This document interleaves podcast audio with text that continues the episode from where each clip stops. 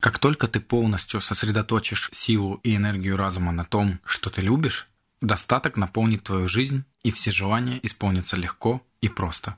Специалист по мотивации, лидерству и развитию личности Робин Шарма.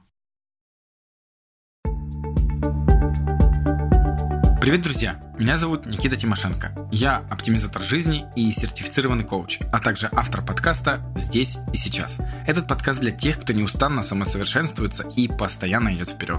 В подкасте я общаюсь с людьми, которые близки к данной тематике или просто мне интересны. Общаясь, мы погружаемся в их опыт, примеряя его на себя, и тем самым помогаем изменить вашу жизнь. Я надеюсь, вы получаете большое наслаждение от прослушивания наших выпусков. Если у вас есть идеи, как улучшить подкаст или какого гостя пригласить, пишите мне. Я всегда рад обратной связи. Сегодняшний выпуск получился очень-очень насыщенным. Так что сможете смело брать карандаш с бумагой и садиться слушать. Ну да ладно, что томить вас. Давайте знакомиться с гостем. Мария Озаренок. Эксперт по личному бренду и нетворкингу. Также Мария – автор самого крупного YouTube-канала про личный бренд и автор подкаста «Будь брендом». С Марией я познакомился заочно, так как являюсь ее давним слушателем. Но при этом я даже не ожидал, что она кажется настолько крутой. Как оказалось, тема личного бренда – это целая наука. Прежде чем начать слушать выпуск, обнулите все свои знания на тему личного бренда, потому что в этом выпуске вы узнаете очень, очень много нового. Давайте познакомимся с Марией ближе с помощью нашей постоянной рубрики. Цифротека. Более 10 лет практического предпринимательского опыта. 69 тысяч подписчиков на YouTube. Свыше 4 тысяч студентов в онлайн-обучении у Марии. Более 20 стран участников обучения. Свыше 3 миллионов просмотров на YouTube. Более 80 часов полезного контента ежемесячно генерирует Мария. Свыше 180 тысяч прослушиваний подкаста «Будь брендом». Мария, привет! Привет. Мария, расскажи буквально в двух-трех предложениях, кто ты и чем ты занимаешься для тех, кто не знаком еще с тобой. Я являюсь экспертом по теме личного бренда и помогаю предпринимателям а, микро, мало, среднего бизнеса через как раз-таки личный бренд повышать эффективность бизнес-процессов, ну и плюсом создавать сети полезных связей через нетворкинг. Круто, спасибо. А можешь, пожалуйста, описать э, свой самый продуктивный день? Как он у тебя проходит? Ой, слушай, такой непростой вопрос, потому что понятие продуктивности – это понятие относительное относительно конкретно того сектора колеса баланса, в котором я сейчас нахожусь. Я придерживаюсь такой э, практики, что, во-первых, развитие идет, естественно, в разных секторах, но при этом а, бывают периоды, когда какой-то сектор, он а, занимает большую часть времени, и это нормально. То есть, например, когда люди пытаются именно пытают себя тем, что пытаются сбалансировать все всегда, мне кажется, это не совсем эффективная стратегия. Потому что, например, если ты запускаешь какой-то новый продукт, понятно, что идет большее погружение в тему бизнеса. Если ты, например, а, влюбился, то и там весна, то понятно, что ты больше погружаешься в отношения. Если ты родил ребенка, то в этот момент, собственно говоря, это становится приоритетом. И понятие «продуктивный день» — это вопрос, о чем я сейчас и что для меня сейчас, какой сектор колеса баланса приоритетен. У меня бывают дни, когда я погружаюсь полностью там, в бизнес-процесс или в процессы хобби, или бывают полностью семейные дни, и для меня быть продуктивным — это быть здесь и сейчас без дергания в разные стороны. То есть, когда я могу насладиться тем, что я делаю в текущий момент, без сожаления о каком-то прошлом, без мысли о будущем, ну вот в настоящем кайфовать. Вот для меня это продуктивный день, и поэтому он всегда разный. А скажи, как ты эти приоритеты по направлениям определяешь? Это каждый день разный приоритет или по неделям? Как это у тебя происходит? Смотри, э, жизнь сама, жизнь течет как река, и она сама, по сути, нам предлагает какие-то вещи. То есть я задаю некий вектор направления, стратегия. Стратегия движения в определенном секторе моей жизни, например, там в области бизнеса. То есть я понимаю, понимаю, там, на что мы работаем, какие мы для этого используем там, инструменты, как мы масштабируемся и так далее. Я не сторонник в этом плане жестких таких целей, долгосрочных, потому что все достаточно быстро меняется. Но в направлении выбранной стратегии подбираются инструменты, под них подбираются задачи, и задачи укладываются в такую там решетку какой-то такой с рэперными точками на неделю на месяц. И я понимаю, например, если мы запускаем какой-то проект или какой-то курс, то приоритет сам выстраивается, если есть старт э, проекта, и под этот старт есть определенные действия, которые нужно сделать. Или, например, если мы запустили, например, поток мастер-групп, группы, да, по теме личного бренда, и у нас э, люди только вошли в проект, и в этот момент они прорабатывают формулу бренда, это самая интенсивная нагрузка в этот момент у них идет. И понятное дело, что я им нужна гораздо больше, чем нужна буду в середине, когда они уже будут просто простраивать там концепцию упаковки. Понимаешь? Да, я плюс-минус понимаю, но хочется более глубже погрузиться в это. Скажи, насколько ты а, планируешь ли ты вообще свой день, или ты неделю планируешь, или месяц? Как вот тут происходит у тебя чуть подробнее? Я не планирую именно месяц и неделю, но повторюсь, что когда я двигаюсь в направлении реализации какой-то своей стратегии в секторе, я понимаю, что, допустим, возьмем другой пример из сектора, например, а, там, физической какой-то активности своей, там, тела, да, которая включает в себя там уход за собой, там какие-то ритуалы, процедуры, спорт, сон и так далее. То есть я понимаю, что э, это все разбивается на какие-то небольшие подзадачи в виде там тренировок, там косметолога, каких-то там няшек для себя, да, там покупок и так далее.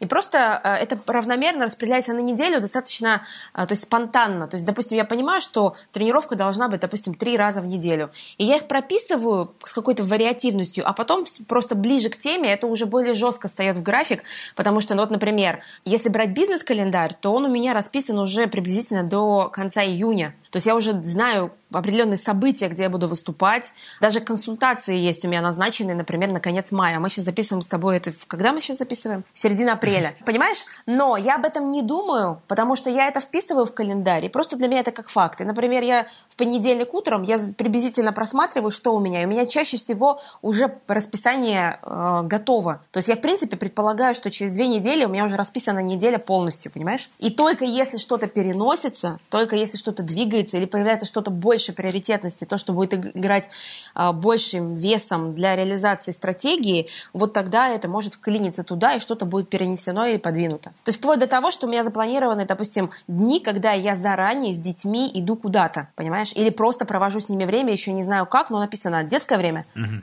Ну смотри, тут я хочу понять, правильно ли я тебя понял. У тебя вот эти вот какие-то слоты записанные, ну, зафиксированы в календаре, они больше относятся к каким-то процессным, наверное, я так понимаю, ну, не считая там детей, например.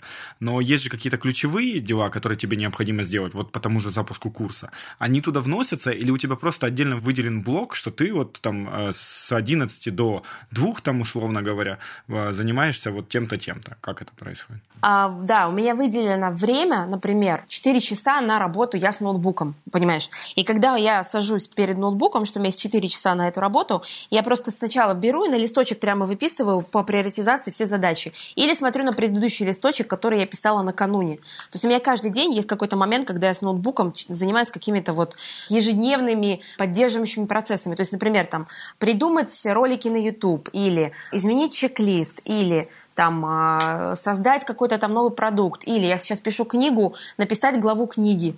Но в зависимости, я не знаю, например, в каком я буду состоянии в тот момент, когда я сяду. И когда я смотрю на эти задачи, есть задачи, которые я могу передвинуть, например, там, на какое-то другое, если я сейчас понимаю, что сейчас мне не, не лежит душа к тому, чтобы заниматься творческим. Я беру более структурные вещи. А так они у меня раскиданы в Асане, плюс в Асане, в том числе к моим задачам, если там совместно с кем-то подключены другие мои там сотрудники, партнеры, те, с кем я это буду реализовывать. я вижу какой-то объем своей работы. И там же есть дедлайн до какого сдать. Просто когда у меня в Асане выставлены дедлайны и выставлены задачи, а я сама, как бы странно это ни казалось, пишу вот такое, ну, скажем, вот такие небольшие задачи именно ручкой на бумажке. Вот я сейчас с тобой разговариваю, у меня лежит такой большой, специальный такой красивый А4 держатель для листов, и каждое мой э, утро, оно начинается вот именно бизнес-утро, когда я сажусь и выписываю два столбика, допустим, личные дела, профессиональные дела, там, а, какие-то там материнские дела. Смотрю, по приоритизации расставляю, понимаю, про что я сегодня. Что-то я сразу понимаю, что я сюда не беру и переношу на другой день. Друзья, мы понимаем, что вы постоянно развиваетесь и используете свое время эффективно. Поэтому делайте что-то параллельно, пока слушаете подкаст. Что-то вы можете не расслышать или не успеть записать. Именно поэтому все упоминания, полезности, ссылки и, что немаловажно, бонусы мы поместили в наш телеграм-канал. Теперь упоминания и бонусы всех-всех выпусков хранятся именно там. Там же проходят все анонсы, связанные с нашим проектом. Еще в этом канале я делюсь различными полезными материалами. Строго раз в день, без спама. В общем, это очень полезный канал с кучей-кучей всего. Присоединяйтесь. Ссылка в описании подкаста. И еще кое-что. Забегу забегу немного вперед и расскажу вам, что Мария дает нам очень, очень, очень много крутых бонусов. Дослушайте до конца, и вы узнаете, что же это за бонусы. Ну а теперь давайте вернемся к Марии. Мария, скажи, как часто выделяешь эти блоки? Они у тебя строго в графике или как случается? Как случается. Знаешь, я, с одной стороны, люблю все систематизировать, но при этом я вижу, что пространство в последнее время, оно очень непредсказуемое и, я бы даже сказала, турбулентное. Подхватила я этот термин, он мне близок. Турбулентное время, я это ощущаю. Вот ты как сам чувствуешь, что достаточно быстро все меняется в последнее время и даже не представляешь себе как иногда? Я с тобой полностью согласен. Надо в последнее время, в 21 веке, надо быть абсолютно гибким и просто подстраиваться под все изменения и вот успевать на этой скорости, знаешь, э, делать то, что именно необходимо. Тут я с тобой полностью согласен. Раньше планировал день, сейчас там даже тот же день планирую, наверное, больше по блокам. Там, что я буду делать в этот блок, а что я буду в следующий блок делать, я узнаю только через там... Когда проходит первый блок, я планирую уже второй по факту от того, что вот накопилось за целый день, потому что это просто шквал информации идет. Да, да, да. Поэтому я и выделяю вот именно время, ну, некое пространство для работы. А вот в это пространство я уже могу разные аспекты вставить. Но исключения составляют такие жесткие вещи, как, например, консультации, потому что это конкретное время, это ну, выделенный определенный час времени с клиентом, это вебинары, это какие-то гостевые вещи, это интервью, это съемки. То есть ты здесь, когда завязано много людей, то там все жестко. То есть это вещи, они вписаны в бизнес-расписание конкретно. Но бывают даже такие ситуации, что иногда кому-то нужно быстрее или что-то можно передвинуть на что-то более актуальное, ну, тогда происходит ротация. Ну, вот даже когда, кстати, мы с тобой договаривались об этой встрече, я не до конца э, знаю, на какое время я могу договориться. Это даже лучше знает мой ассистент по партнерским программам, который в большей степени владеет моим расписанием именно там э, интервью или, например, съемок или выступлений. А я это да. уже вижу в календаре. Да, я понял. А скажи мне, кстати, раз уж мы затронули тему с ассистентом, у тебя один ассистент или несколько? И они по направлениям, или он один по всем направлениям? Их четыре. Вот у меня лично четыре ассистента. Но на самом деле это не означает, что эти ассистенты работают 24 часа 7 дней в неделю.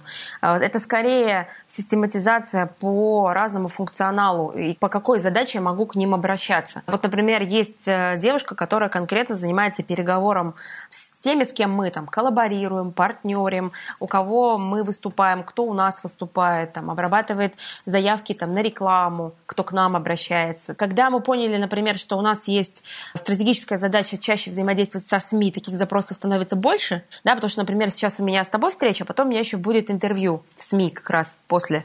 И когда мы поняли, что их становится достаточно много, у нас появился отдельный человек, мы его назвали пока контент-директором, который координирует, например, именно всякие такие СМИ СМИ-движения. Это не совсем пиар-директор, потому что он не только пиаром будет заниматься, но в целом вот контент-директор появился в компании, и он занимается конкретно теперь телевидением, с прессой, э, вот такими направлениями. Слушай, это очень круто. Я просто как э, оптимизатор по жизни, ты, если ты говоришь, что ты любишь систематизировать, то я люблю оптимизировать. И вот мне всегда интересно, как, как где что устроено, вот, поэтому я и задаю такие вопросы. А скажи, есть ли у них, например, какое-то ограничение по, вот, к примеру, ты знаешь, что тому ассистенту, у которого интервью, э, у вас условия, что не больше там четырех интервью в неделю. Тут ты какие-то ставишь им ограничения или нет?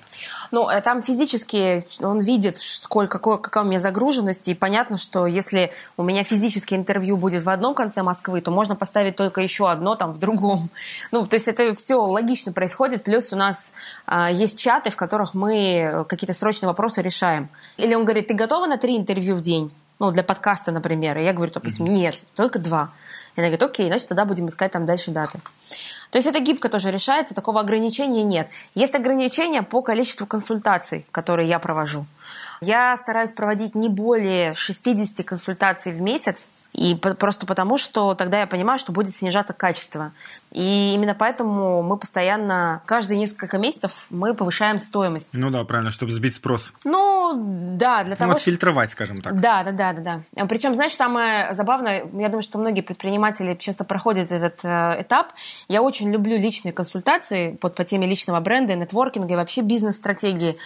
Такой, знаешь, это просто кайф а, посмотреть, как устроена какая-то отрасль, как, может быть, и в ней работать какие-то там аспекты из других отраслей, да, потому что так как у меня клиенты из очень разных отраслей, получается, что я являюсь ходячей энциклопедией разных примеров, фишек, лайфхаков а, личного бренда, нетворкинга, коллабораций. И я могу этот опыт э, переносить из отрасли в отрасль, и он может быть полезен. То есть это как происходит опыление через меня. Но когда, например, мы понимаем, что я загружена, и это не наше не стратегическое направление, а скорее то, что я люблю, и, и, и консультации позволяют мне, так скажем, чувствовать очень сильно рынок. То есть вот когда ты общаешься с человеком, это вот момент такой настоящей правды в этот момент. Что происходит, э, что его волнует, что он думает о личном брейдинге, как это может быть ему полезно.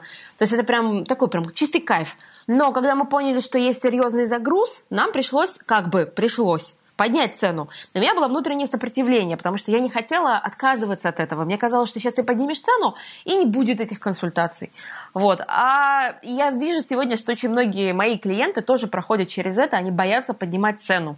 То есть они работают много, усиленно, дают высокое качество, но вот этот внутренний самозванец, синдром самозванца, это та тема, которую мы тоже прорабатываем в теме личного бренда, он мешает им осознать, что и вот твоя ценность, она гораздо выше, чем та цена, которую тебе платят. И как оказалось, что а, от того, что цена выше, меньше не количество заявок, а приходят люди с более интересными задачами. Но они на самом деле даже ценнее относятся к э, этим консультациям, потому что платят ну, достойные деньги, скажем так. Я с этим сталкивался, я просто в, в коучинге то же самое прохожу, но я вот э, сразу, кстати, хочу себе такой респект сказать, потому что 60 консультаций в месяц, это по две консультации в день, если даже с выходными. А у меня просто бывают дни, когда я провожу, во-первых, у меня консультация идет четко час, и я тебе хочу сказать, что у меня бывают консультации, которые идут меньше, которые идут 30-40 минут, не потому что, э, я вот тоже парадокс такой, да, а раньше э, консультация могла идти полтора часа, потом четко час, а сегодня есть задачи, которые я решаю быстрее. Но если человек просто, я спрашиваю человека, решена ли задача, есть ли ответ, и человек говорит, да, вообще, у меня вообще вопросов нет, у меня в голове куча инсайтов, я понимаю, что мне нужно просто идти и делать. Я говорю, ну тогда до следующей встречи. И человек говорит, да, Понимаешь? И получается, что клиент сам меня отпускает раньше, потому что он уже получил ответ. Это во-первых. А во-вторых, действительно, я делаю такие, могу делать по 6 консультаций за день, так вот подряд. Ого. Ну и плюс, ну, естественно, там с а, перерывами на там 15-30 минут. И плюс, конечно же, скайп. То есть э, даже с москвичами сегодня я стараюсь все-таки встречаться не лично, а работать по скайпу, потому что практика моей работы показала, что на качество это не влияет, и по скайпу, например, даже удобнее, потому что ты не тратишь время на все вот эти там чай заказать, как-то присмотреться к друг другу. Как ни странно, но и все работает так же эффективно и по скайпу тоже.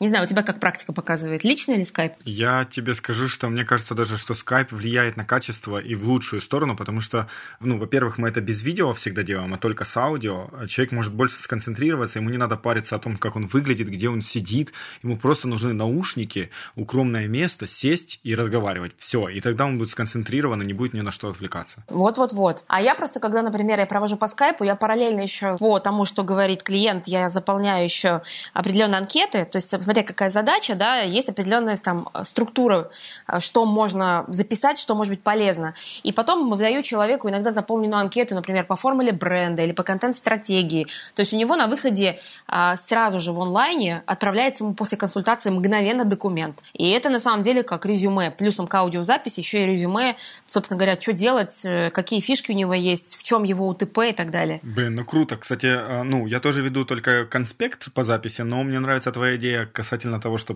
прям определенный бланк формат сделать для разных запросов. Это вообще круто.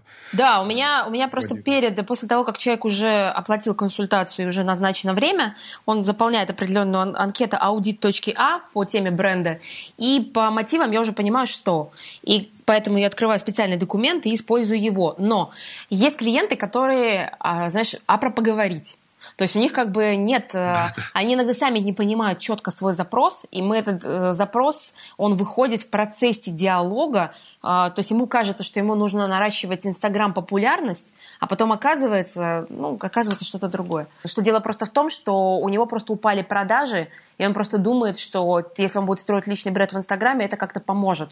А на самом деле ему нужно просто внедрить триггеры в те инструменты, которые он использует уже, и все будет гораздо лучше, даже без Инстаграма. Хотя Инстаграм нужен. Это вообще прям, знаешь, э, незапланированный такой получился разговор. У меня прям тема такая моя животрепещущая. Мне очень нравится.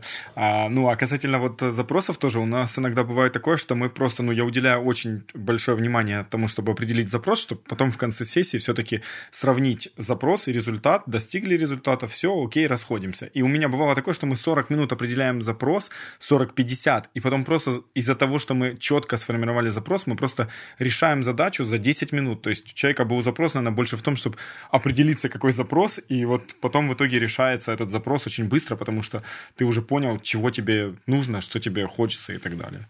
Скажи мне, пожалуйста, вот э, как ты все-таки остаешься, это вот уже э, подводя к теме личного бренда, сейчас мы уже закроем этот блок про продуктивность. Скажи, как ты вообще остаешься при таком потоке продуктивной э, в течение дня? У тебя есть какие-то на эту тему лайфхаки, фишки или советы? Ну, я тебе честно скажу, иногда у меня катушечки съезжают.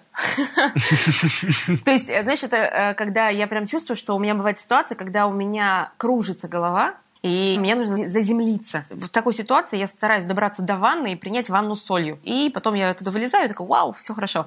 То есть бывают такие дни, когда вот так, очень много, потому что очень действительно много информации, и я прям чувствую, чтобы ее принять, все надо реально вот заземлиться. Это может быть в том числе пойти посидеть там на земле, там, пойти в природу, выйти в парк, там, ну как-то так. Но если это когда прям реально много всего, и все такое, знаешь, яркое, вдохновляющее, интересное, энергетическое такое. Я, кстати, замечаю, что физические упражнения для меня лично, они позволяют вот эту историю прокачивать. То есть, когда если сравнить то, сколько через меня проходила информации и идей, и каких-то мыслей в мир, и через меня там дальше, да, то э, раньше, конечно, эта емкость была меньше. То есть это прокачиваемая история, сто процентов, и мне в этом помогают физические упражнения. То есть как бы крепкое тело, оно позволяет э, в большей степени проводить какие-то вещи. Вот. А если говорить э, вообще в целом, то я просто лучший вид отдыха это смена деятельности. Да, согласен. Поэтому, например, если я стараюсь, э, если у меня есть такая возможность, но это вопрос моего выбора возможности нет, это просто смена каких-то задач. Давай, чтобы э, для слушателей более подробно, после того, как ты запишешь этот подкаст и потом запишешь интервью, как бы ты сменила свою деятельность, чтобы они сразу на примере поняли? После того, как я запишу подкаст, запишу интервью, у меня будет съемка роликов на YouTube. А, так что я вот именно сегодня я, я, я, я никак не сменю, потому что потом я буду три часа записывать ролики, новую серию роликов на YouTube. Но между, кстати, между этим я пойду и приготовлю ужин. И вот приготовка ужина это будет для меня а, заземление. Да, согласен. Даже, даже мытье посуды заземляет очень круто. Я даже да, да, да, ча- да. чаще начал это делать после того, как там мы тоже общались в подкасте, и вот эти вот там мытье посуды даже, оно просто переключает тебя. Вот если ты работал, потом пошел 5-10 минут помыл посуду, то ну, механическое что-то делаешь и думаешь. Вот разные деятельности сразу. Да, я еще в плане продуктивности есть такой лайфхак, например, мы дома никогда уже практически не готовим продукты из магазина. Мы подсели на такую штуку, как ужин дома, это такой сервис, который привозит готовую, готовую еду, которую нужно просто пакет, и ты достаешь и там меню на сегодня. И ты его просто приготовил. То есть здесь, грубо говоря, ты не паришься на тему, что с чем смешивать, но при этом у тебя появляется каждый раз новое прикольное блюдо. И поэтому мне вот человеку, который далек от всяких бытовых вопросов, для меня это такой прикольно, что это прогнозируемо, но при этом прикольно. Ты делаешь морковку, ты работаешь с мясом, ты там взаимодействуешь с какими-то там специями, но при этом это все равно такое управление управляемое творчество, а, и на выходе будет очень вкусно. Это круто, на самом деле, потому что ты видишь, с чего ты готовишь, и это важно, мне кажется. Ну и плюс все те факторы, которые ты назвала, тоже круто. Ну, самому делать, э, тоже какой-то фактор отвлечения. Ну, в общем, я с тобой согласен, уже недавно думал на эту тему по поводу своих домашних заготовок всяких, и буду продолжать думать в этом направлении, наверное. Скажи, пожалуйста, а каким э, ты еще озвучила по поводу спорта? А, два вопроса. Каким спортом занимаешься и в какое время дня? Утром, вечером, днем? А, утром, потому что вечером это детское время чаще всего, то, что дети приходят из садика в 7 часов. И если я нигде не, не выступаю или чего-то не веду, на самом деле я стараюсь всегда выступать и вести в дневное время, то обычно это время с детьми. То есть это мы идем на какие-нибудь занятия или как-то вместе. А что касается спорта, на самом деле это все некий микс. У меня есть периодами увлечения различными видами спорта. То есть я в какой-то момент бегала и пробежала полумарафон не так давно. Я очень давно, но не совсем регулярно наплывами занимаюсь йогой. Сейчас я хожу на йогу два раза в неделю. Я занимаюсь один раз в неделю пилатесом. Начала ходить в зал, потому что именно для повышения выносливости. И вот, допустим, вчера у меня была тренировка по кроссфиту, и мне прям очень понравилось. А плюс да. еще к физической практике, то есть я прям все буду с этим тренером заниматься ближайшие там три месяца над определенными показателями выносливости. Вот. А вообще я еще обожаю массажи. Для меня это тоже элемент физической активности ходить регулярно на массаж. То есть не, не как просто позволить себе, а как вот зубы чистить. Прикольно. Круто. Скажи мне, сталкивалась ли ты с таким вопросом? Я с ним столкнулся и сейчас э, в таком пребываю подвешенном состоянии в этом плане. Спорт утром – это круто, ты заряжаешься, но с другой стороны, утром ты можешь проснуться и первым делом, там, ну, не прям сразу, но сделать там свои какие-то утренние процедуры, и потом, там, первые два часа утренних, час-полтора, сделать свои какие-то ключевые вещи, пока все там, ну, условно, спят, какие-то свои шаги, которые тебя продвигают к целям и так далее. И, соответственно, тут появляется такой резонанс. Что важнее? Утром пойти и зарядиться энергией, или вот сделать все эти ключевые дела и сделать такое себе особенное утро тем, что ты уже продвинешься, то есть все проснутся, а ты уже продвинулся. Ты с таким сталкивалась? Ты знаешь, э, когда все проснутся, я не продвинусь, потому что я встаю последняя в нашей семье. Поэтому, но я не поздно встаю, это у меня бывает, там, я встаю в 7-8, но дети встают раньше. У меня обычно будет дети, когда дети приходят в кровать. То есть они вот проснулись и пришли. А, привет, давай там готовить. Сейчас они уже научились сами себе делать завтрак. Ого. То есть, да, ему 4,5 и 6. Вот, и, но в каком смысле они делают энерджи диет, это функциональное питание, они его мешают сами, они умеют, они там могут поиграют, и плюс они любят поиграть до садика, поэтому есть еще отмазка такая, слушайте, ну вы же хотите поиграть, вот если ты поел, почистил зубы, а мама еще где-то там нежится, то тогда можно еще, есть шанс еще поиграть, это тоже круто. Главное оказаться в саду в 9 утра, когда начинаются там занятия. А потом, на самом деле, это уже время не, не то, что ты там проснулся в 4 утра и такой в тишине ночной что-то делаешь. Ну да, да. То есть это уже другое. И мне мне уже, э, наоборот, эффективнее как раз-таки пойти сразу же на пробежку, иногда отвожу детей в сад, и сразу же оттуда бегу. То есть я иду прям в спортивной форме, в кроссовках, сразу бегу просто по району.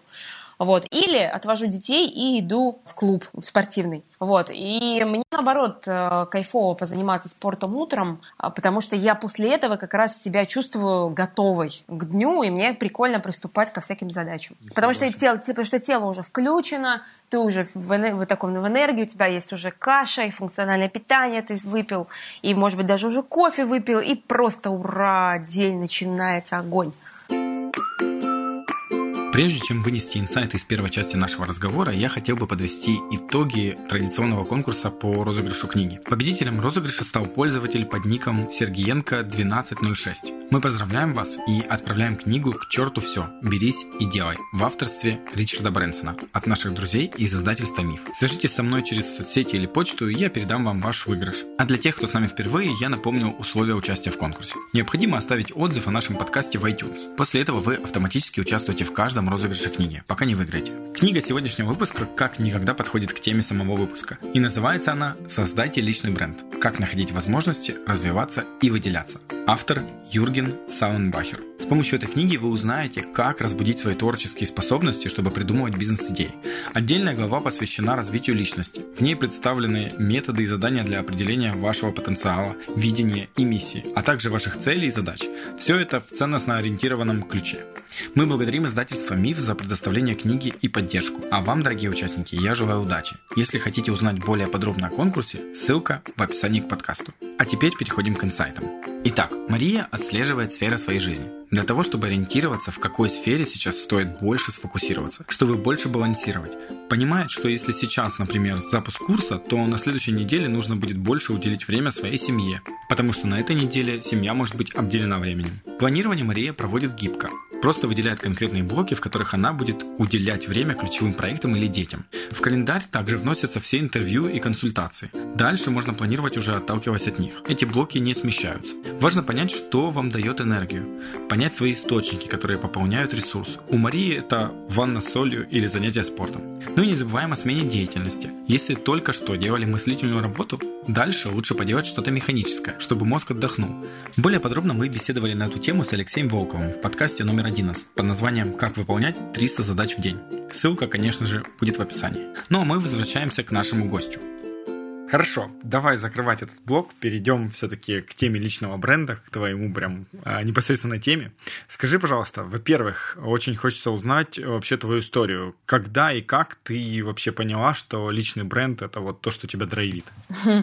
Я начну с как. Э, я поняла, что в той бизнесе, в котором я тогда строила карьеру, это был сетевой бизнес в компании SNL International, а, я поняла, что времена изменились, и те технологии, которые я использовала – такие олдскульные, типа там много встреч, список, там э, звонить своим старым одноклассникам, заниматься нетворкингом. Этого недостаточно для э, хорошего роста. И те ребята, которые делают как раз-таки личный бренд еще и через социальные сети, они выстреливают гораздо быстрее и делают результаты несопоставимые с теми результатами, которые делаю я. То есть я очень долгое время смеялась, когда мне говорили, что можно продавать через Инстаграм. Я крутила пальцем у виска и говорила, да что, продавать через Инстаграм? Вы нормальные? Вот. А тогда как раз, например, например, Арпине, одна из, как я считаю, ключевых, э, скажем, гуру Инстаграма для меня лично. Мне кажется, ключевой, ключевой, СНГ. да, ключевой человек, который вообще, в принципе, повлиял на то, что в Инстаграме начали нормально люди себя продвигать и этому нормально обучать. Я ее называю про себя мама Инстаграма. Ну, в российского плане обучения, вот в этом смысле. Так вот, э, мне тогда рассказали про ее первый набор школы, я смеялась, что кто-то ходит, платит за то, как э, учиться выкладывать фоточки в Инстаграм. То есть, честно, стебала людей. А потом я вижу, что разница у людей, которые это делают, и у меня, она колоссальная. Я, я поняла, что такое входящий трафик, но поняла, что у меня его нет. И тогда я ну, задала себе резонный вопрос, а почему люди идут туда и не идут сюда? Потому что я что-то там проявляю или не проявляю. И я начала экспериментировать. Плюсом к этому я пошла, естественно, поняла, что надо обучаться, начала обучаться Инстаграму, там, соцсетям, Фейсбуку. Про Ютуб я тогда еще даже не думала.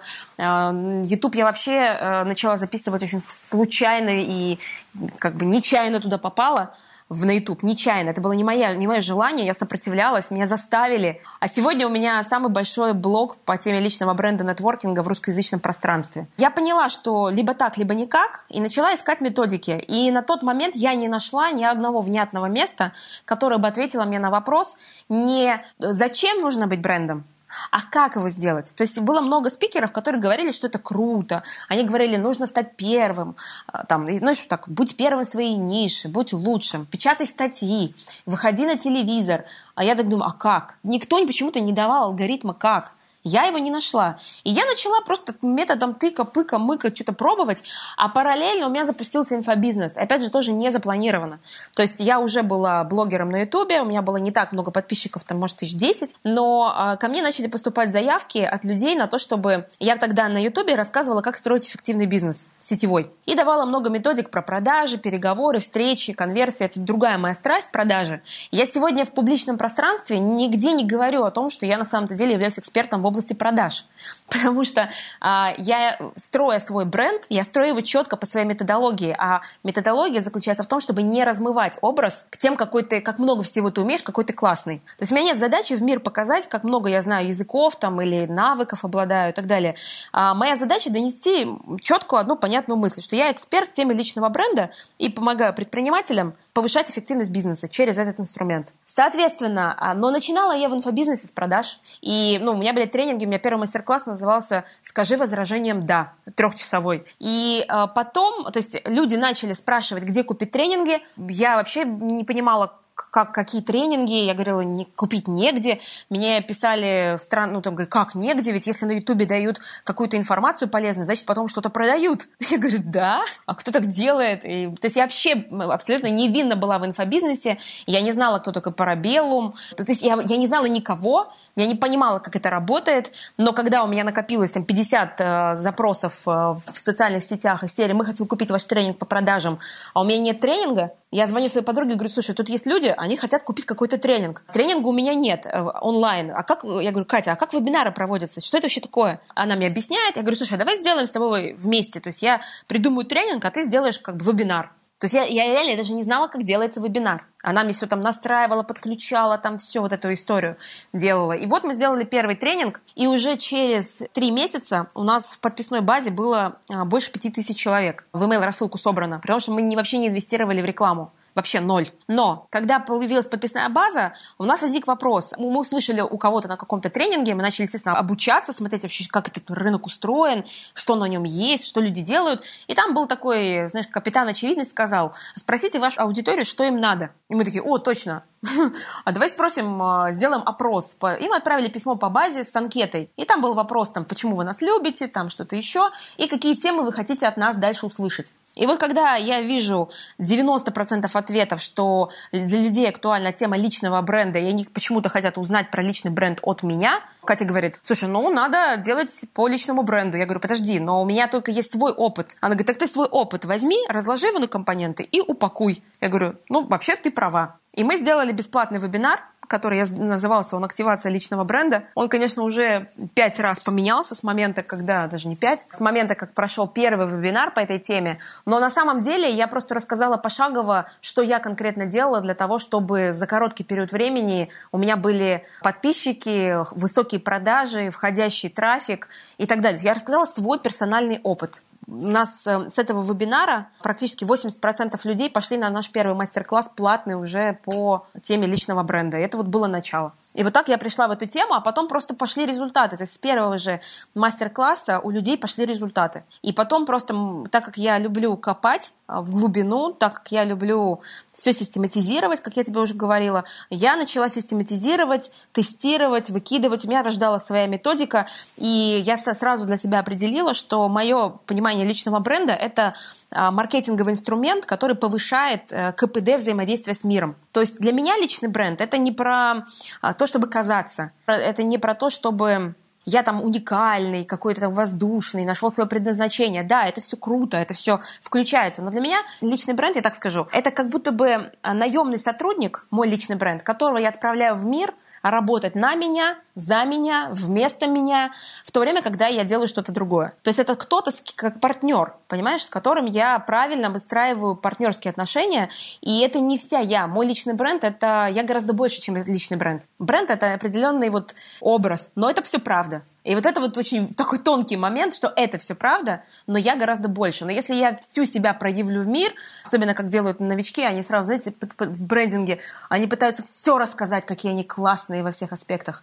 Но мир просто скажет, слушай, я не понял, кто ты и про что ты. Вот, сори, я не понял. Да, не будет никакого а, образа, который в голове складывается у человека, получается. Ну, типа такого. Ну, я просто приведу пример. А, я как-то проводила мастер-класс по нетворкингу на а, встрече э, офлайн. И там было задание такое, нужно было представиться, естественно, но там было такое интересное задание, нужно было представить друг друга. То есть два человека знакомились, слушали минуту друг про друга, и потом каждый себя представлял, другого вернее. Ну, то есть, допустим, я рассказываю про Петю, Петя рассказывает про меня всему залу. То есть такая самопрезентация через человека, с которым ты только что познакомился. Крутое упражнение. И получается такая фишка, что когда люди вставали, они говорили, вот это Вася, и Вася, он и танцор, и актер, и вышивает крестиком, и еще маркетолог, и еще делает сайты. Короче, и так все по кругу, кроме одного человека. Про девушку сказали, она фантастический фотограф, и она делает такие фотографии детей, то есть даже не детей, у нее была ниша, она фотографирует семью каждый год в один и тот же же период времени и сопровождает семьи в течение всей жизни. Офигеть, круто. Девушка.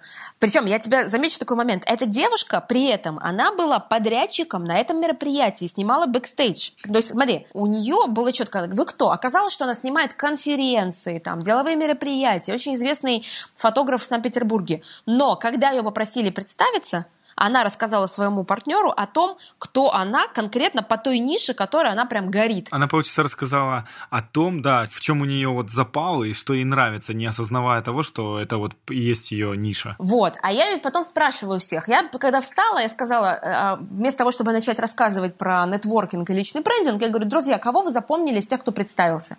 И как ты думаешь, кого они запомнили? Ну, конечно, девушку-фотографа. Они все запомнили только девушку-фотографа. При том, что там были потрясающе интересные люди, которые делают очень крутые проекты. Но именно из-за того, что они пытаются вывалить все, они непонятны. Потому что все равно в эпоху семантического шума нужно свою мысль доносить предельно понятно, четко и конкретно, но при этом еще в привлекательной форме. Ну, это искусство самопрезентации. В любой точке контакта ваш бренд должен работать на вас. И это, это заранее стратегически простраивается. Это не потому, что я вдруг э, решила, что сегодня у меня будет, там, не знаю, пост про котиков. Если я выложу пост про котиков, то это будет как-то связано с моей формулой бренда 100%. Иначе котики в моей ленте не появятся. Ну, иначе ты просто размылишь как-то свой образ да, да, да. Вот, но это, это уже говоря про теорию брендинга, вот мою методологию, да, что есть понятие формула бренда и есть э, ядро предложения, да, а есть некие грани бренда. То есть котики тоже могут быть частью вашей ленты, частью вашей жизни. Но если вы заранее включили этих котиков в, свой, э, в свою формулу бренда, то есть у каждого человека помимо профессиональных компетенций надо включать еще некие человеческие аспекты, но не 10 а только три. Например, предположим, что э, вот человек занимается, ну, предположим, он там контент-менеджер, да, он ведет свой блог, он там, не знаю, работает с предпринимателями, но плюсом к этому он пишет про то, что про спорт, например, про путешествия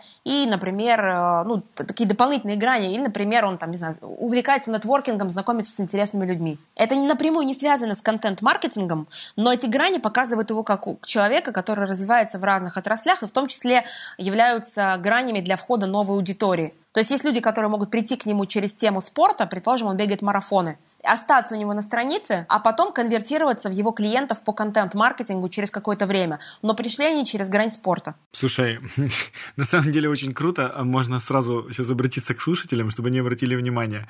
Когда мы говорили просто про продуктивность, мы говорили там буквально ну, блоками по 5 минут. Вопрос-ответ, вопрос-ответ. Когда мы заговорили про личный бренд, вопросов практически не было, потому что ты говорил о том, от чего ты реально кайфуешь и чем ты горишь говоришь. И это вот видно по самому разговору.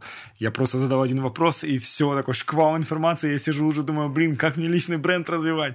В общем, короче, круто. А, круто. а я понимаю, что я вот разговариваю, я вижу цепочки ответвления, которые я не заканчиваю логически, и мне хочется вернуться и закончить, но я понимаю, что это будет монолог на два часа.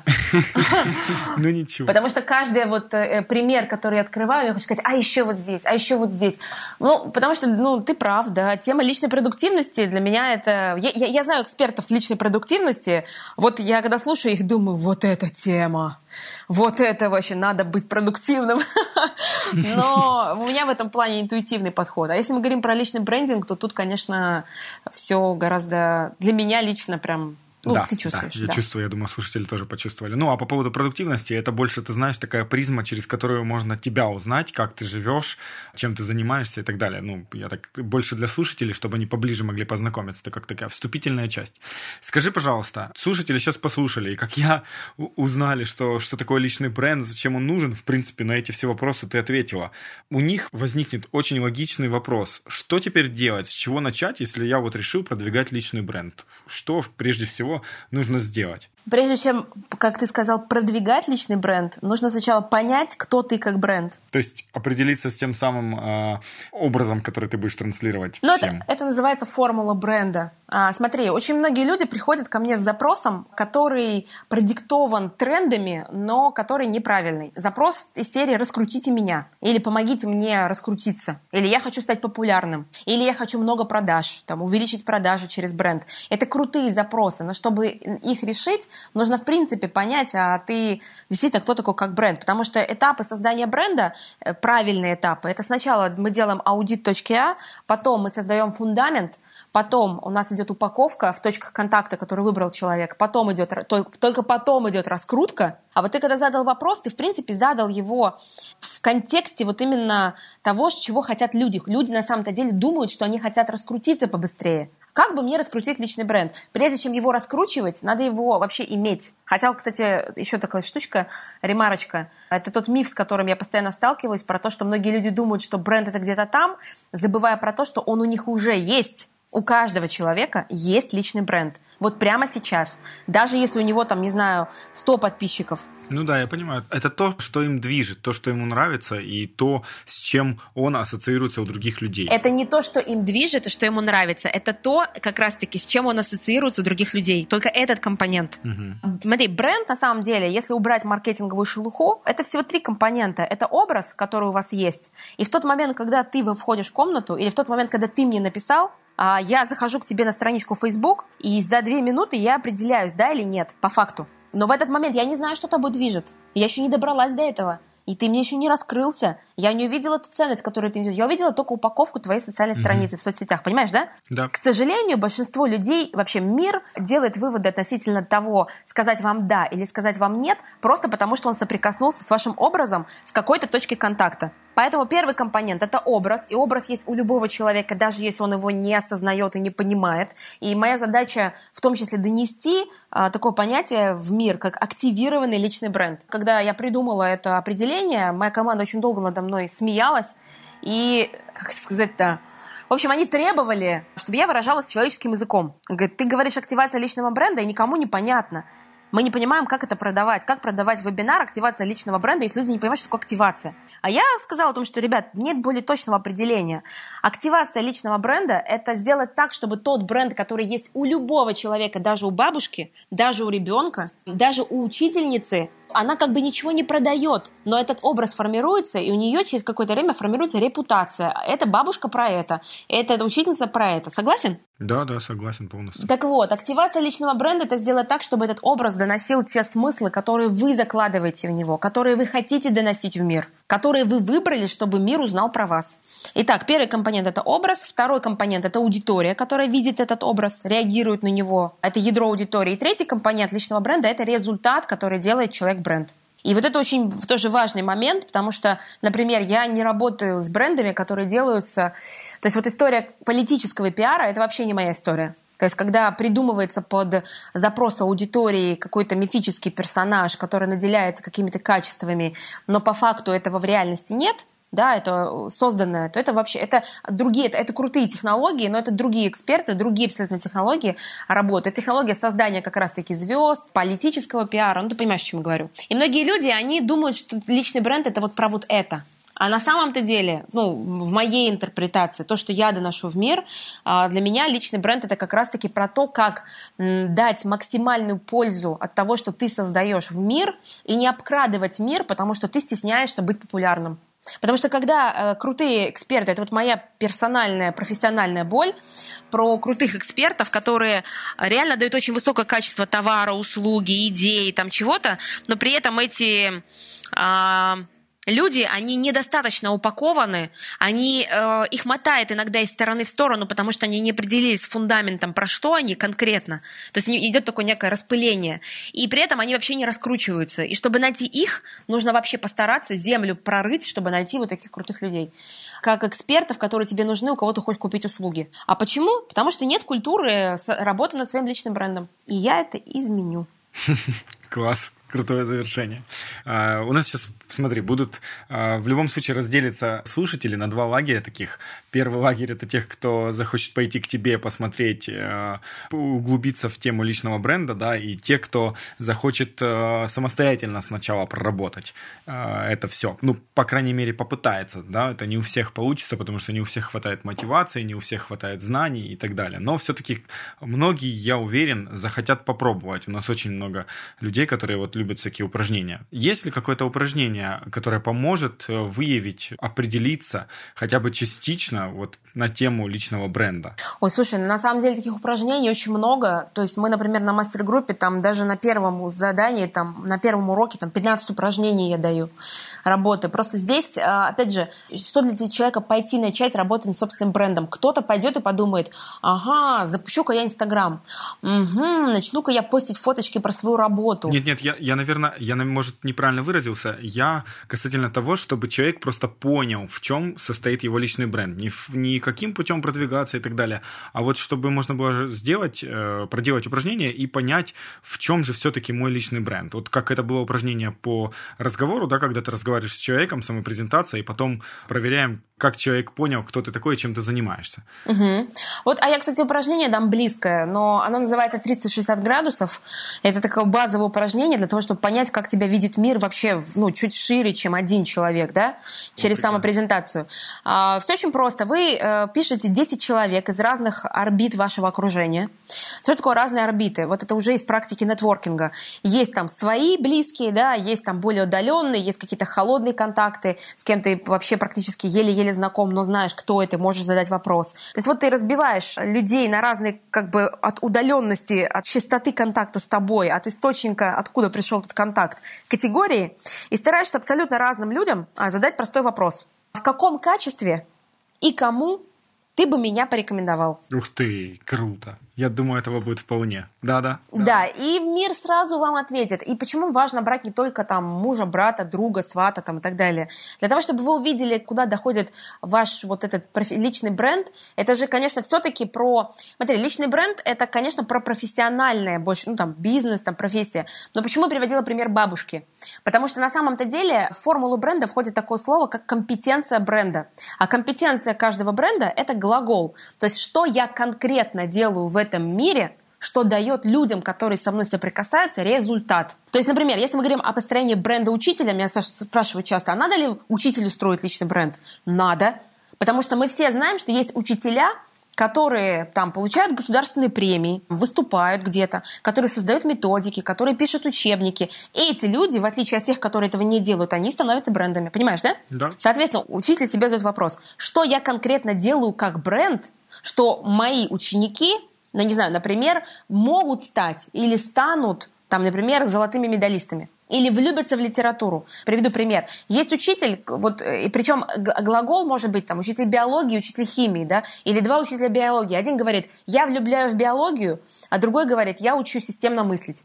И это компетенции, это, это то, что человек вписывает в свой бренд как компетенцию. И, и то, и то работает, и то, и то хорошо. Вопрос, что вы вписали про себя, какой глагол про вас что вы делаете как бренд.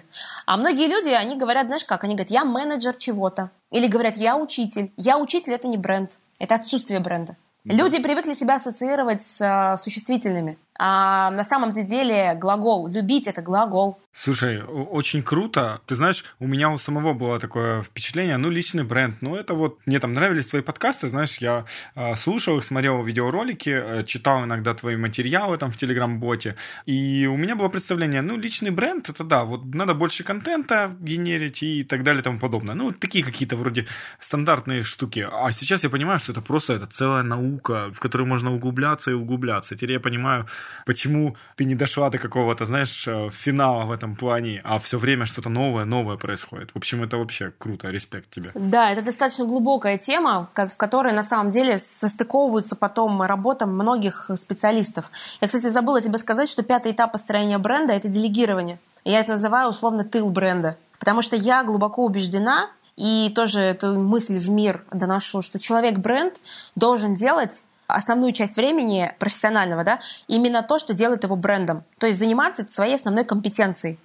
А все остальное он должен делегировать. Да, все остальное это рутина, как э, говорила Галия Берникова, она у тебя была тоже в гостях, у нас тоже была. И вот она научила как раз определять, в какой роли ты сейчас находишься. Ты в роли там предпринимателя, да, условно, или вроде дизайн, в роли дизайнера, который делает сейчас баннер для своего вебинара. Ну, вот это, наверное, про это, да? Ну, это близко, но я сейчас чуть докручу мысль про это. Вот смотри, в формулу брендов вписано обычно, как я рекомендую, не более двух компетенций основных. И вот э, у меня первая компетенция, та, которую я говорю при самопрезентации, что я помогаю предпринимателям, та-та-та-та-та и так далее. Повышать эффективность бизнеса.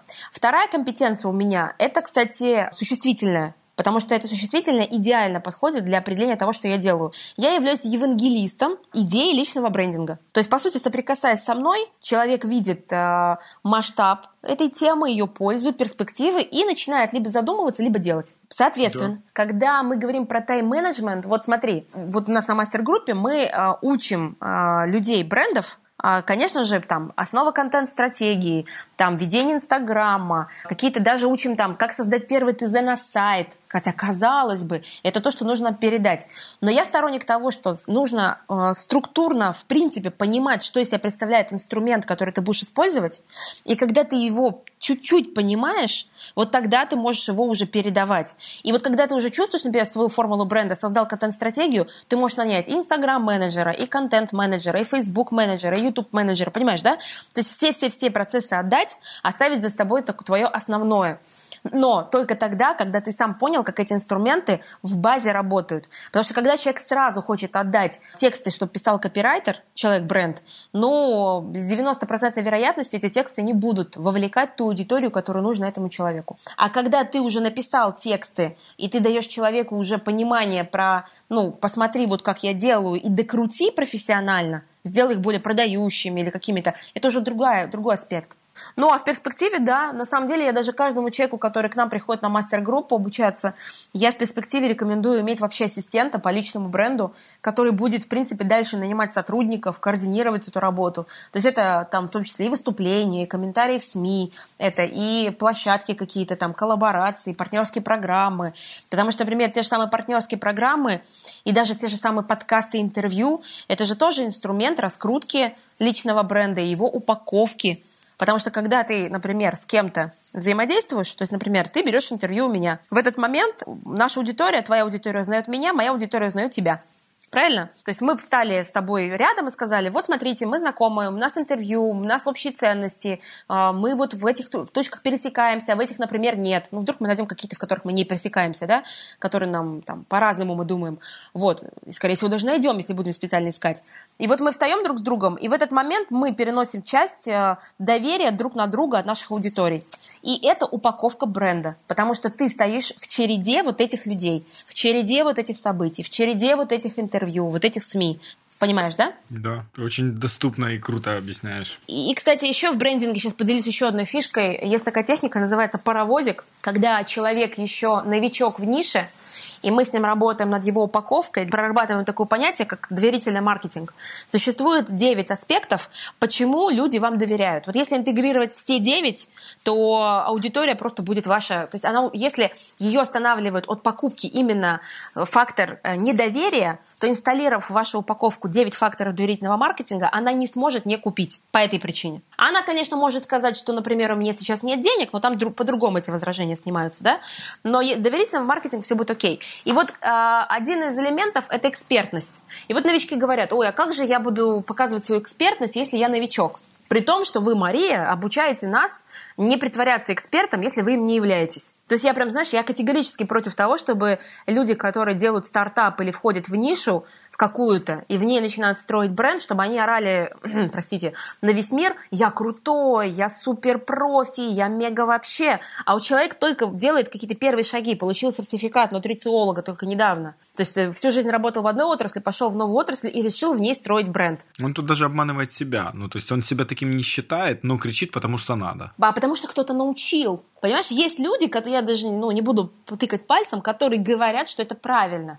Нет, это неправильно. Потому что, как говорил Станиславский, публика дура, но ты ее не обманешь. И человек, который так себя ведет, он, да, ты прав, э, он понимает, что он не прав, и сам внутренне, э, как бы сам это внутренне отрицает. И люди это чувствуют, и поэтому его и не покупают. А если стоит ему признаться, что он реально стартапер, реально новичок, но он идет по этому пути вперед, в этот момент сразу же будут появляться люди, которые будут говорить ему, молодец, у тебя получится, мы с тобой, а сколько стоит и так далее.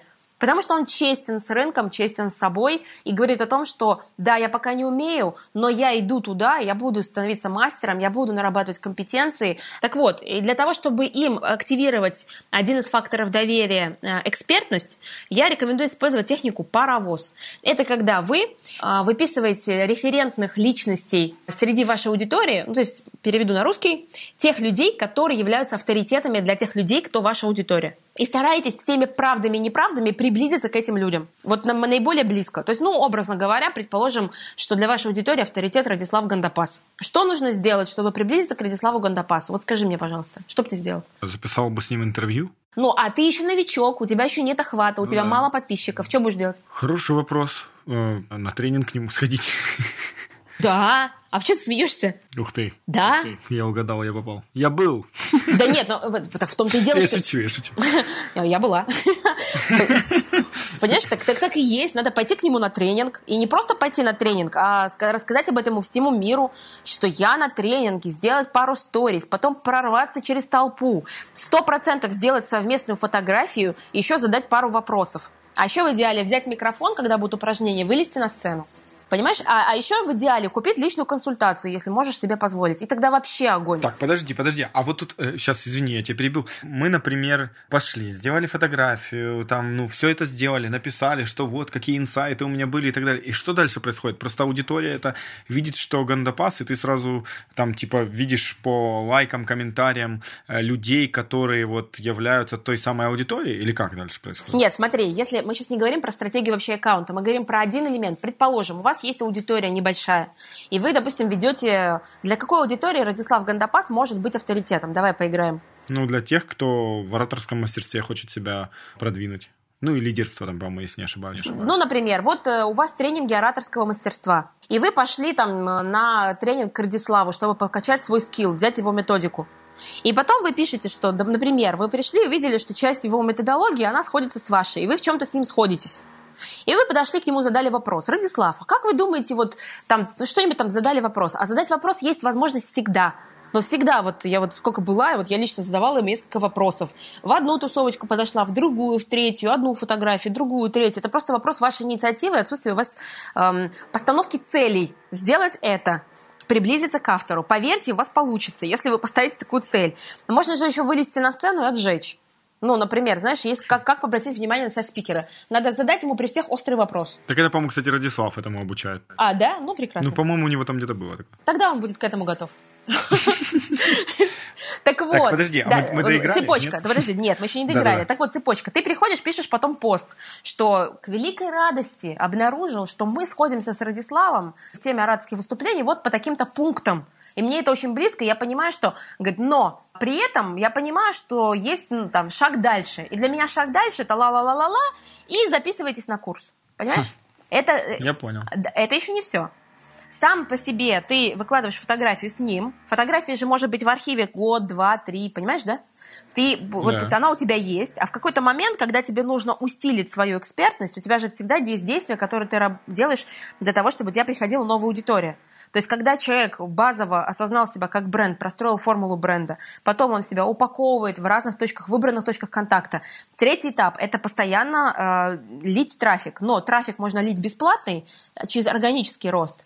Ну вот смотри, например, а, сейчас мы с тобой записали интервью, а, я сделаю пост об этом интервью, и к тебе часть моей аудитории придет смотреть, что это за интервью вообще такие. Ну да, генерируя контент, в общем. Ну да, то есть, грубо говоря, им понравится интервью со мной, если оно им понравится, они скажут, о, а что еще из интервью, и останутся. Да, да. Это, по, по сути, органический трафик, потому что затраты на продакшн, они не такие большие в аудиоформате. Вот, а есть покупной, когда ты просто там таргетинг, там э, посевы блогеров, там и так далее вернее, посевы, размещение блогеров, разные варианты. Так вот, когда у тебя будет приходить новая аудитория, никто же не помнит, не знает, что ты делал эту фотографию, когда ты только входил в нишу. Ты выставляешь эту же фотографию и пишешь, например, пост о том, что как-то мы беседовали с Радиславом, на... И вот он мне сказал такую вещь. И это но важно, это должна быть правда. То есть ты должен задать. Я считаю, что не надо придумывать. То есть если ты реально задал ему вопрос, на который ты получил ответ, то ты пишешь, когда мы беседовали с или когда я задал ему вопрос, он мне ответил. И я понял, что там я увлечен Луну с такими знаниями. Я очень ему благодарен и ла-ла-ла. Это как раз-таки и это и называется концепция лупы. Бренд это лупа, которая показывает определенную часть твоей жизни, которая правдива, но она не показывает бэкстейдж. Вот если, например, взять бэкстейдж моих съемок, люди видят что? Они видят красивую картинку, как мы сидим, там, допустим, с гостем на интервью за столиками, да? Да. А вокруг, ты понимаешь, что может быть вокруг? Вокруг там может быть вообще просто трам-тарарам какой-то происходить. День рождения чей-то. Я тебе, да, ты понимаешь? То есть там вокруг там бывают, что только не бывает вокруг. Понимаешь, иногда бывают такие вещи, что мы такие там, э, давайте-ка пересядем. Ну, то есть э, разные бывают съемки, разные бывают ситуации. Бывает такое, что мы что-то нужно срочно снять, мы просто стали около стены, на кухне записали. Человек не видишь, а там у меня суп горит, а я тут про, про покорение горизонтов космических рассказываю. Или, или ребенка в этот момент держит и говорит, не беги, не беги, там мама занята. Вот, ну, зачем знать об этом? Мне что нужно сейчас в ролике рассказать, что, слушайте, я тут записываю вам классный ролик на YouTube, но у меня там ребенок орет, поэтому мы тут делаем 5 дублей. Потому что ребенок хочет там, что-то хочет. Это мало как-то 5 дублей. Ну, ты понимаешь, что я имею в виду? Да, да, я понимаю. На самом деле у меня как раз сложилось впечатление о тебе как о человеке, который вот просто, знаешь, лампочка загорелась или там щелчок произошел, и все, ты внедряешь вот прям здесь, сейчас, вот прям сейчас нужно внедрить быстро, или потом все, оно исчезнет. Вот такое впечатление. Ты знаешь, такое, такое есть, но от этого страдает очень а, моя команда. А, да, они, я они, понимаю. Они думают, что я тиранозавр периодически. И, иногда обижаются на меня, потому что я действительно иногда... То есть я постоянно прибегаю и говорю, давайте срочно, или почему еще не готово, давайте, мы там что, все. Но я понимаю, на, на самом деле это, наверное, не, все хотят, э, все в нашей команде хотят работать более уравновешенно, системно, планомерно, но так как постоянно рождаются гениальные идеи, которые надо воплотить в этом же месяце, то иногда возникает ну, момент. Но с другой стороны, сейчас, э, ну, например, вот я тебе открою секрет, я не знаю, когда у нас выйдет интервью, у нас, например, в следующем месяце будет э, конференция по личному брендингу. Это будет онлайн-конференция, на которую мы хотим собрать 5000 человек, и на которой будут выступать вообще нереальные крутые эксперты. То есть вот наши все эксперты и люди, с которыми я записывала подкаст – у нас там есть масса общих знакомых, они будут выступать. Это будет 16 э, экспертов, и это будет 10 э, дней конференции. Понимаешь, это как рождается, это придумывается. То есть это на самом деле некая безумная идея, которую мы допиливаем. И знаешь, в чем прикол? Вот э, если раньше бы я ее уже сделала бы прямо в апреле, вот то есть она, она уже должна была стартовать на следующей неделе.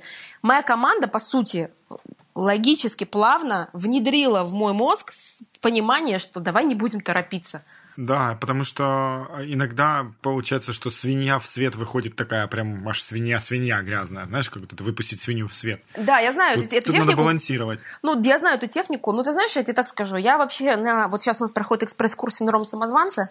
Мы там даем много методик проработки вот этого состояния синдрома самозванца, когда он накрывает. И один из них это как раз-таки выпустить свинью.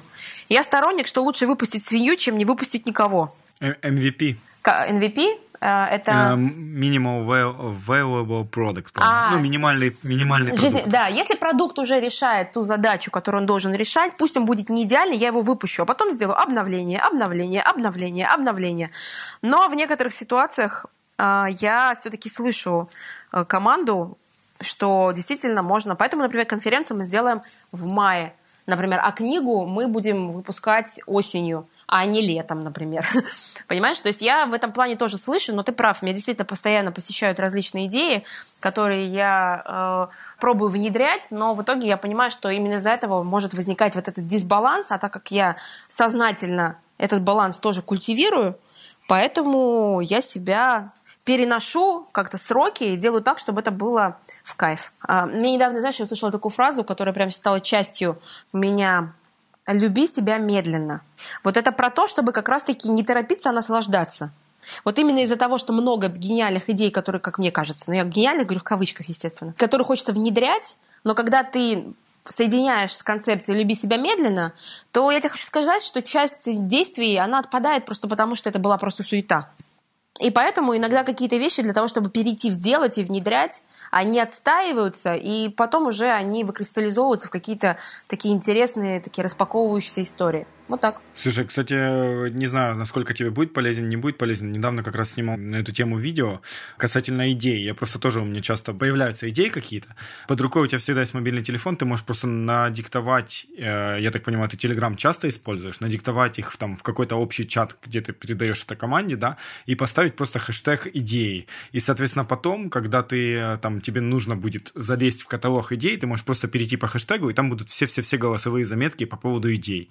Вот. Вот, это очень удобно, поэтому, ну, можешь еще ставить на всякий случай. Я знаю, что ты хэштеги очень любишь, вот, поэтому можешь ставить еще там хэштег, ну, или название самой идеи, чтобы потом в этом каталоге правильно разбираться. Я так использую, очень круто, особенно когда ты думаешь, так, надо что-то улучшить, заходишь в этот каталог, и потом в итоге бац, а там такое есть, и ты такой, о, круто. И как раз фильтруешь эти идеи на момент того, что ты, знаешь, как переспала с мыслью, потом уже смотришь и видишь, что, ну, вот тут, конечно, нет, пусть еще поболтается, вот, ну, типа, не докрутить, ну, и так далее. А, ну, да, прикольно. У меня да, есть действительно в Телеграме такой канал, который как раз а, А, я скидываю там, называется идеи там, и фишки туда скидываю просто действительно вот такие вещи. Но потом, знаешь, я столкнулась с тем, что если я скидываю туда в потоке, то потом иногда бывает сложновато понять, где про что, а времени прослушать все нет. И поэтому я сейчас перенесла эту тему в Асану. То есть у меня, например, идеи теперь, которые приходят в голову, или фишки, которые я вижу во внешнем мире, которые мне нравятся, они систематизированы по столбикам, по темам. И поэтому угу. я, по сути, идеи запихиваю в подзадачи в Асану. И когда, например, мне нужны какие-то... То есть я понимаю, что, о, мы готовы внедрить что-то новое в бизнес, вот именно в этом направлении я открываю нужный столбик и беру там. А ты можешь, знаешь, как еще оптимизировать? Давай. Ты можешь записывать в канал, в котором будет определенный ассистент, ну, который у тебя там есть, просто ему делегировать какую-то часть работы, да, и писать там просто ключевое слово, писать хэштег там идея или что это такое ты наговорила, и просто чтобы этот человек раз в неделю неделю, ну, промежуток вы уже определите э, очередность, просто раз в неделю пусть это выгружает, например, в ту же Асану и формирует это все по темам. Потому что зачастую, когда у тебя возникает идея, ты сразу такой, типа, а, блин, идея, так, надо быстро записать пока. И причем там есть какие-то такие ключевые слова, которые надо прямо вот сейчас сказать, потому что через вот минуту уже будет не то. И, соответственно, пока ты зайдешь в Асану и так далее, это может быть долго, а Телеграм запустил, быстро надиктовал, хэштег поставил, забыл, все и человек потом это все уже, ну, это как бы так. Это как просто, я говорю сразу, что вижу, знаешь, типа у меня вот на этом заточено. Да, во всем этом главное, чтобы Телеграм не заблокировали. Ну, я в Украине живу, а, поэтому... Да, но там же его скоро заблокируют вроде, но я думаю, что Телеграм в этом плане а, как бы что-то или придумает, или просто VPN и так далее. Ну, потому что все альтернативы, ну, они просто, ну, блин, come on. Я читал разные альтернативы, это ужас ужасный. Ну, это такое, отходя от темы. Хорошо, давай, э, Мария, мы оставим пожелания для наших слушателей, заканчивая тему, потому что мы уже прям такой насыщенный подкаст. Я думаю, вообще, как, как им не сойти с ума от такого потока информации. Так, хорошо, пожелания. Я искренне желаю каждому человеку, который создает что-то ценное, во что он вкладывается, чем он горит, стать брендом и избавиться от э, мифов, которые мешают это сделать наиболее оптимальным способом. Итак, инсайты. Бренд – это про образ, с которым вы ассоциируетесь с другим человеком. У каждого человека есть личный бренд. Личный бренд – это то, с чем ассоциируется человек. Все люди думают, что личный бренд – это про раскрутиться. Но на самом же деле сначала нужно провести аудит, затем упаковать все ключевые навыки. И только после этого раскручиваться. Ну, это если в двух словах. В смысл бренда нужно заложить понятие «активированный личный бренд». Еще, конечно же, хотелось бы отметить, как Мария горит своим делом. Обожаю общаться с людьми, которых прям драйвит от того, чем они занимаются. Не забывайте, что работаем мы одну треть своей жизни, и я считаю, что очень важно, чтобы эта треть проходила в полном-полном кайфе. А теперь касательно бонусов, которые дает Мария. В описании к этому подкасту есть ссылка на пост в Facebook, в котором вам необходимо оставить комментарий. Нужно написать, что конкретно вам понравилось в сегодняшнем выпуске. Потом мы рандомно выберем победителя, который получит бесплатное участие в экспресс-курсе Марии «Будь брендом. Также вы можете оставить отзыв о нашем подкасте в iTunes, и Мария лично выберет самый лучший отзыв, и победитель тоже получит бесплатное участие в экспресс-курсе «Будь брендом». Результаты по победителям будут ровно через неделю, в следующем выпуске подкаста. Ну и еще, в упоминаниях подкасту будет чек-лист от Марии. Три этапа создания личного бренда. Вы думаете, это все? Нет, тут-то было. Еще Мария дает промокод для слушателей подкаста «Здесь и сейчас». Промокод на участие в мастер-группе, с помощью которого можно получить бонусный урок. Все подробности в публикации на Facebook. Ссылка в описании к подкасту. На этом на сегодня все. Я желаю вам определить свои сильные стороны и использовать их по полной. Живите насыщенной жизнью. Занимайтесь тем, что нравится. И, конечно же, наслаждайтесь моментом моментом здесь.